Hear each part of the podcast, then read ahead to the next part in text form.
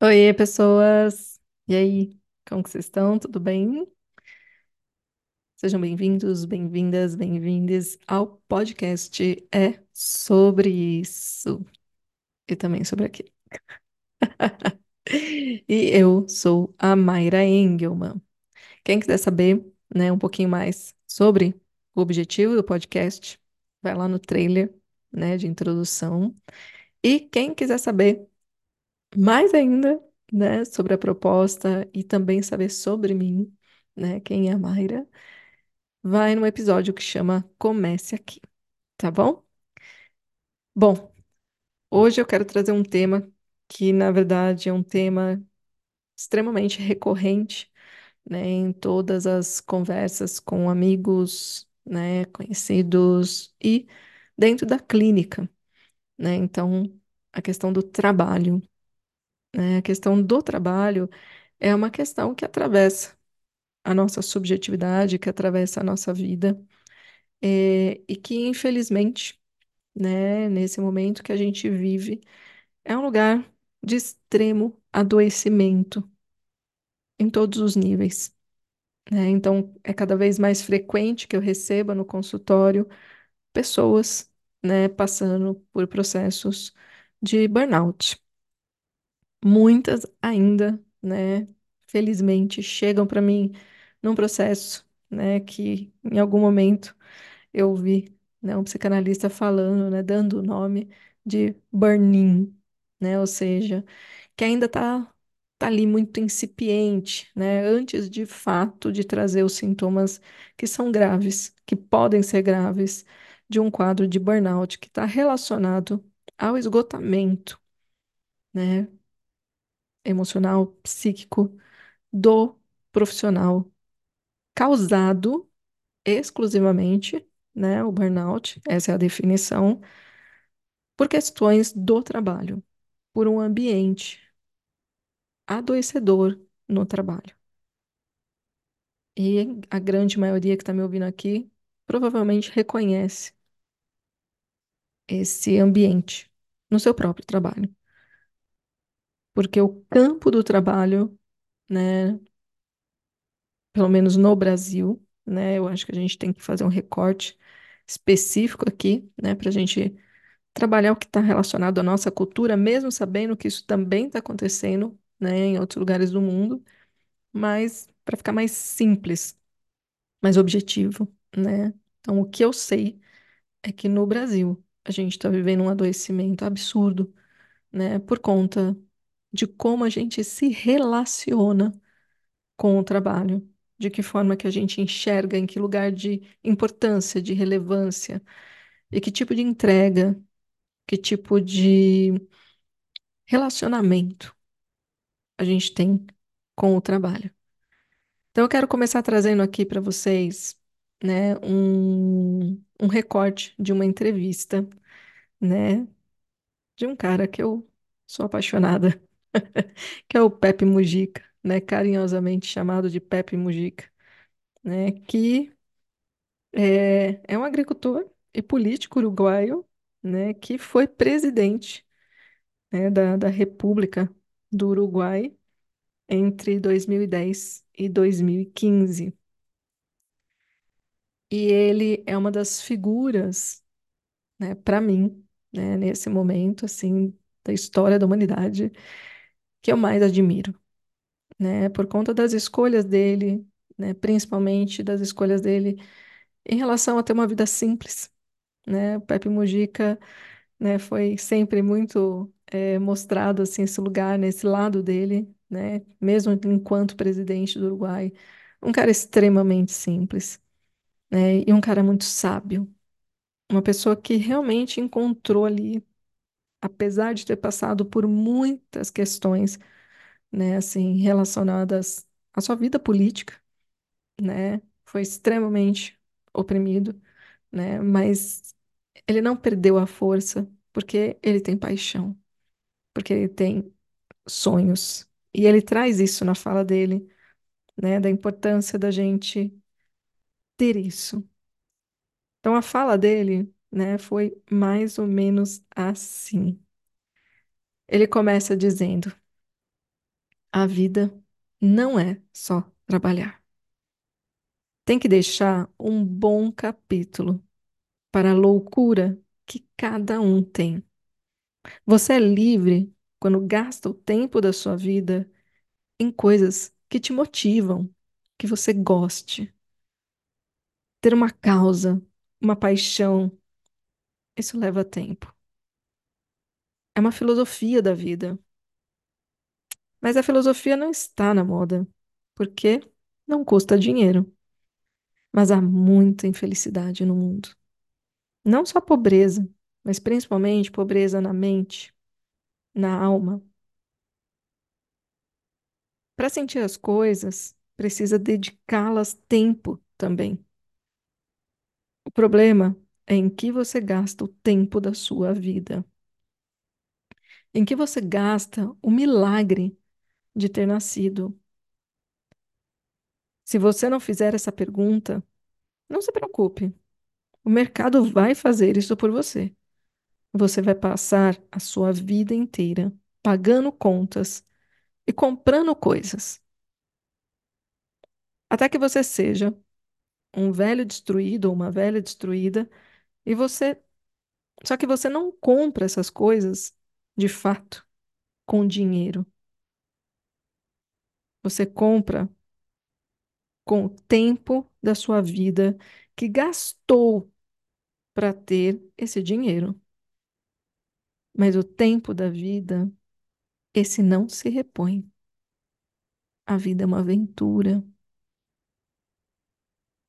E como qualquer aventura, é preciso aproveitar agora.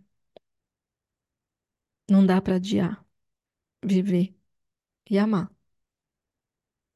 E aí eu pego esse gancho do viver e amar para trazer uma frase, né, de Sigmund Freud, né, o chamado pai da psicanálise, né, onde ele fala o seguinte, pegando aqui as minhas colinhas, cadê? Ele fala assim, ó, cadê? Ai, Jesus. Uma, assim, tudo começou, né, porque perguntaram para ele, né, para o Freud, o que que era uma pessoa com boa saúde mental? E a resposta dele foi muito simples. Uma pessoa capaz de amar e trabalhar. Simples assim. Só que não, né, gente? Só que não, né? Porque isso implica, né, assim, para você ser capaz de amar e trabalhar, você precisa, de alguma forma, encontrar um lugar de liberdade. Na verdade, mais do que isso, né? Porque existem alguns filósofos que trazem, né, a ideia de que a gente, na verdade, assim, o nosso inferno é ser livre. É isso que nos atormenta. E é muito interessante porque é uma certa alienação quando a gente diz que está buscando a liberdade. Na verdade, não, né? Na verdade, a gente está buscando ferramentas para conseguir usar essa liberdade de forma sábia, de forma consciente, de forma inteligente, de forma a não enlouquecer. Mas o nosso inferno é que somos livres. Ou seja, nós somos responsáveis por aquilo que nos acontece. Só que a grande maioria, né, de nós culpa o outro. E esse outro, muitas vezes, sendo o sistema. Mas somos nós o sistema. Então, quando a gente fala, né, que para ter uma boa saúde mental é preciso conseguir trabalhar e amar, a gente só consegue trabalhar e amar de forma saudável quando a gente tem consciência de nós mesmos, quando nós estamos despertos. Para que a gente não entre nesse lugar de fazer parte dessa massa, né, de manipulação. Porque o sistema de trabalho, ele é perverso. Ele é feito para nos adoecer. Ele é feito para nos alienar de nós mesmos, dos nossos próprios desejos. E se somos alienados de nós mesmos, não existe a possibilidade da gente conseguir trabalhar uma possibilidade interna, né, de equilibrar o que vem de dentro e o que vem dessa cultura, dessa sociedade que hoje é uma sociedade do cansaço, que está diretamente relacionada a essas políticas perversas, sádicas do mercado de trabalho.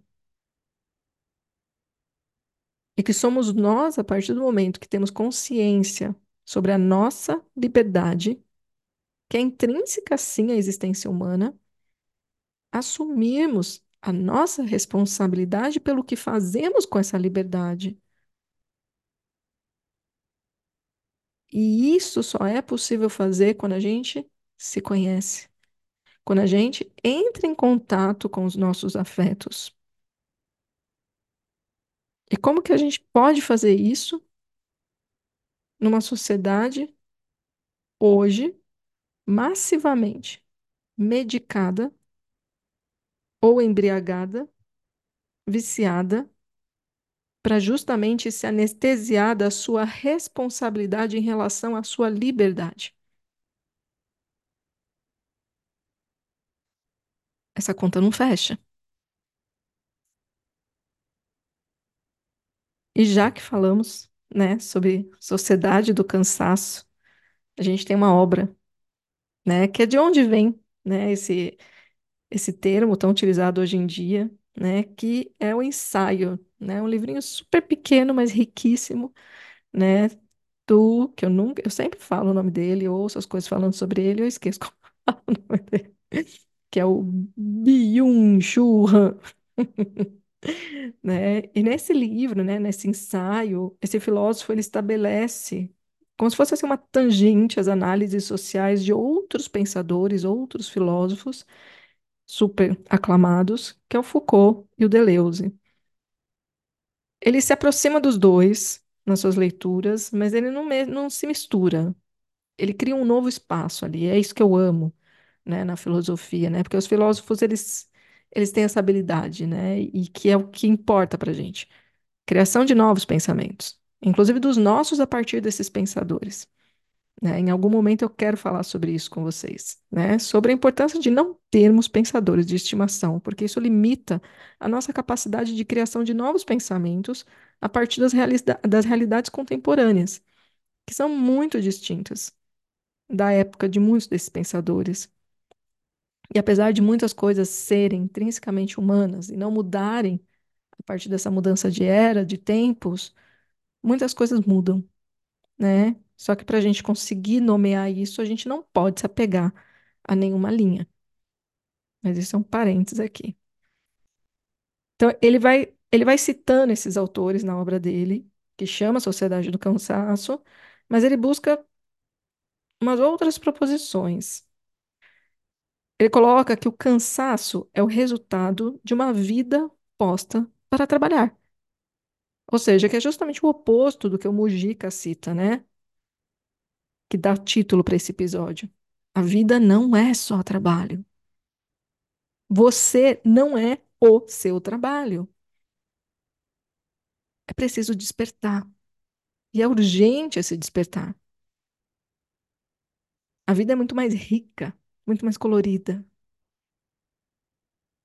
E o trabalho precisa ser um lugar onde você consiga encontrar prazer, seja qual for o seu trabalho. Para que seja possível fazer valer a pena essa experiência. E para que você não se submeta às regras que podem te adoecer.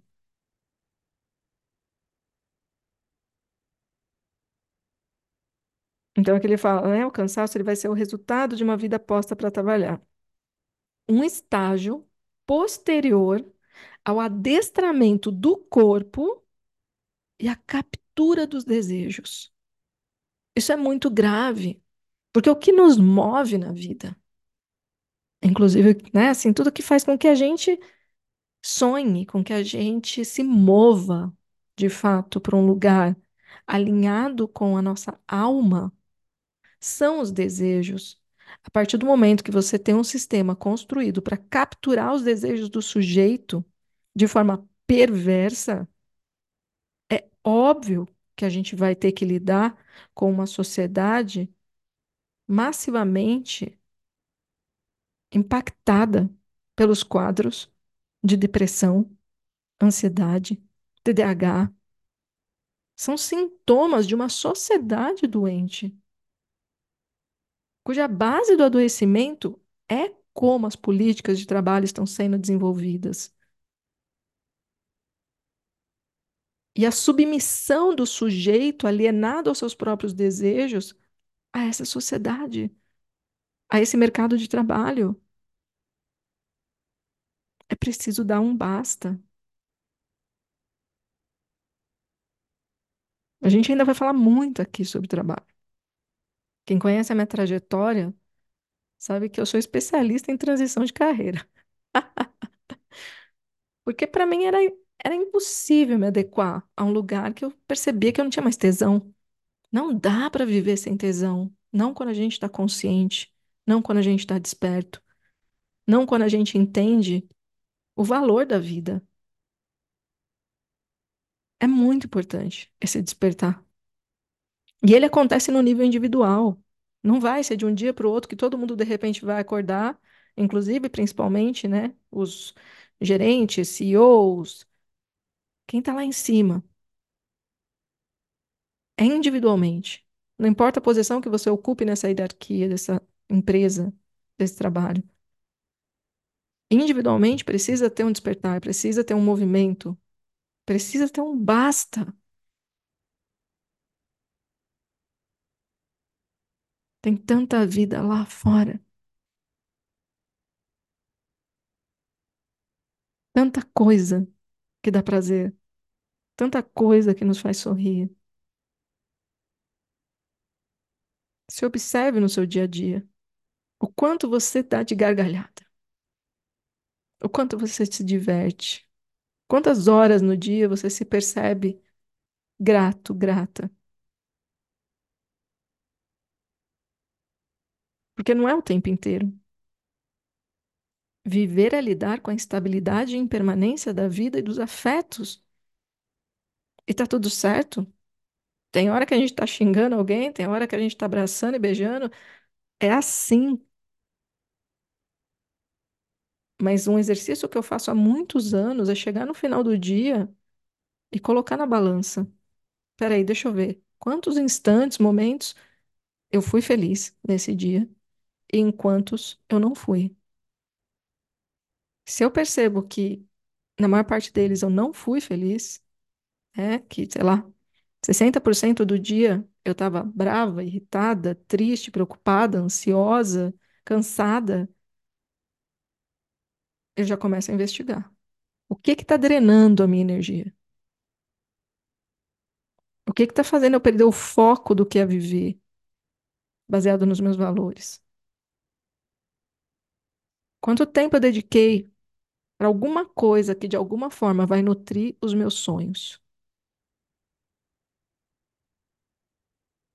O que que eu- hoje eu tenho paixão? Quando eu percebo que essas coisas não estão acontecendo, eu vou atrás, incansavelmente. E hoje eu não tenho nenhuma dificuldade de renunciar àquilo que drena a minha vida. Por quê? Porque hoje, após 15 anos de trabalho analítico, terapêutico, eu me conheço. E se eu me conheço, eu não me traio.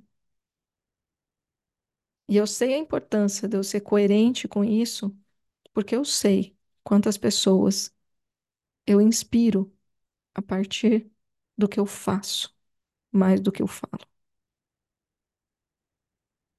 E cada um de nós pode ser esse ponto de referência para essa mudança acontecer.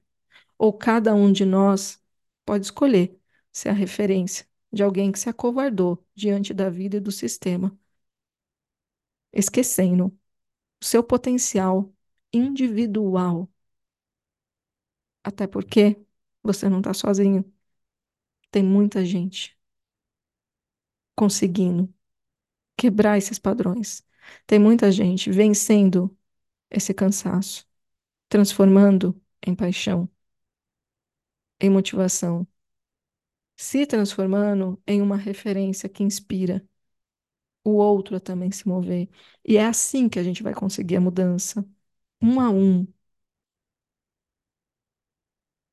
E quando você observa você de novo sorrindo, você de novo se divertindo, você de novo com tempo para contemplar o que há na vida, de fato, você nunca mais vai permitir que alguém te coloque de novo nesse sistema.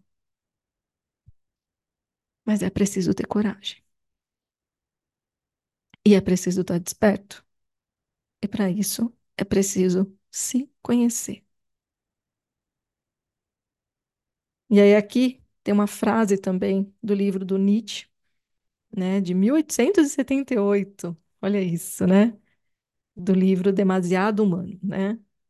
Que ele fala: Por falta de repouso, nossa civilização caminha para a barbárie. Cara, isso em 1878. Em nenhuma, nenhuma outra época, os ativos, isto é, os inquietos, valeram tanto.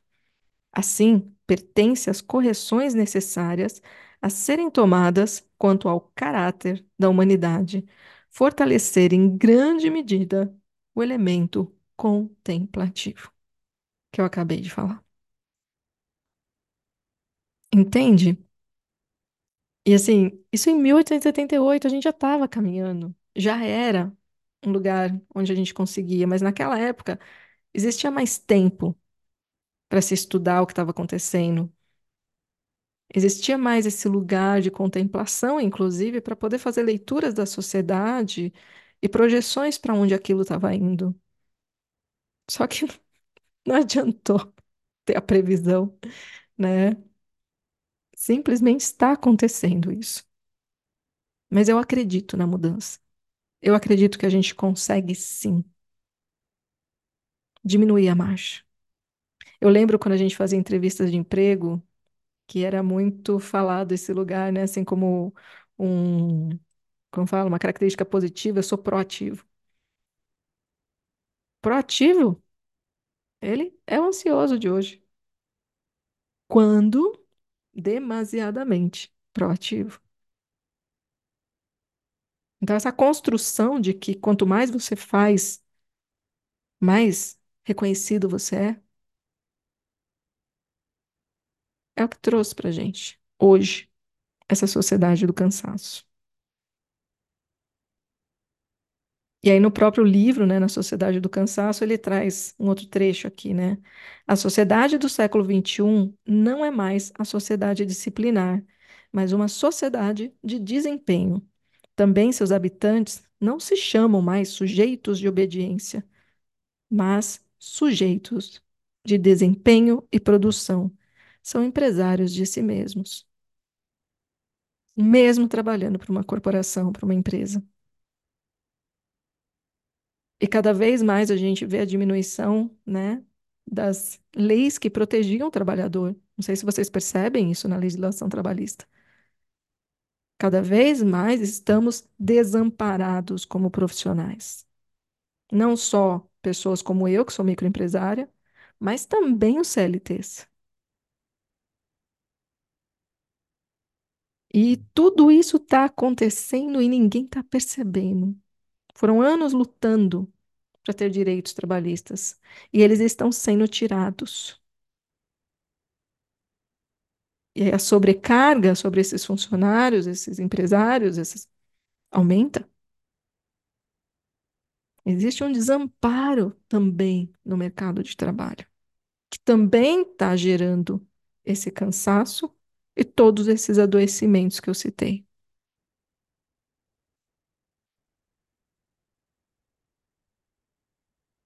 Aí aqui tem um outro trecho, também, que eu acho interessante desse livro, que é quem se entendia no andar e não tolera estar. Quem se enten, entendia no andar e não tolera estar entediado. Ficará andando a esmo, inquieto. Irá se debater ou se afundará nesta ou naquela atividade. Mas quem é tolerante com o tédio, depois de um tempo, irá reconhecer que possivelmente é o próprio andar que o entendia. Assim, ele será impulsionado a procurar um movimento totalmente novo, comparada com o andar linear, reto, a dança, com seus movimentos revoluteantes. É um luxo que foge totalmente do princípio do desempenho. E aí a gente convida aqui também esse lugar do tédio, que é fundamental, mas que cada vez mais raro na vida das pessoas.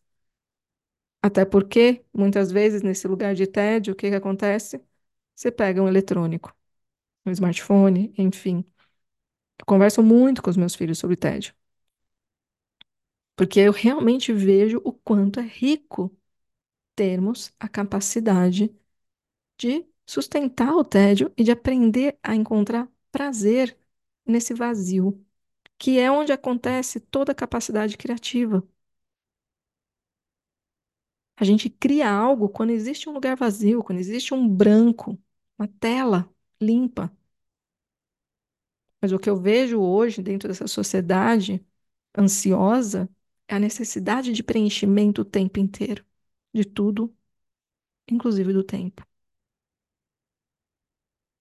E uma pessoa que vive nessa marcha é muito fácil de ser manipulada em todos os campos da sua vida. E se achando esperta. Só que não. A pessoa esperta é desperta, não alienada. Inclusive, principalmente dos seus próprios desejos.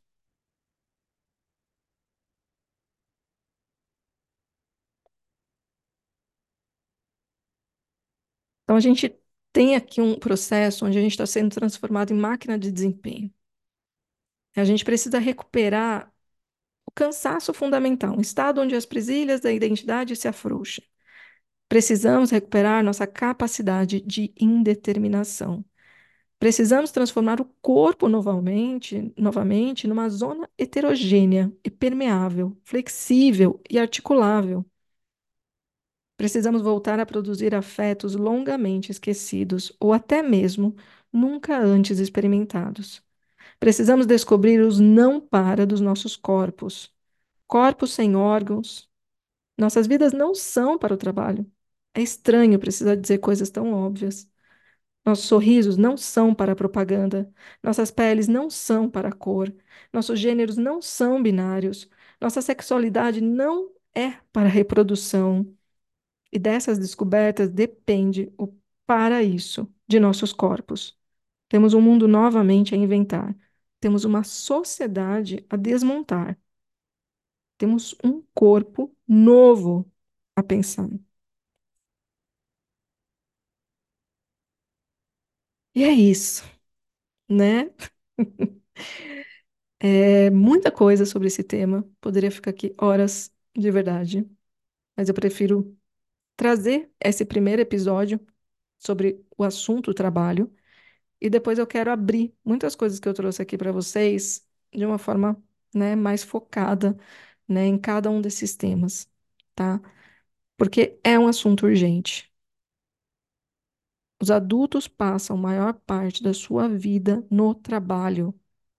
Não dá para aceitar viver esse tempo alienado de si.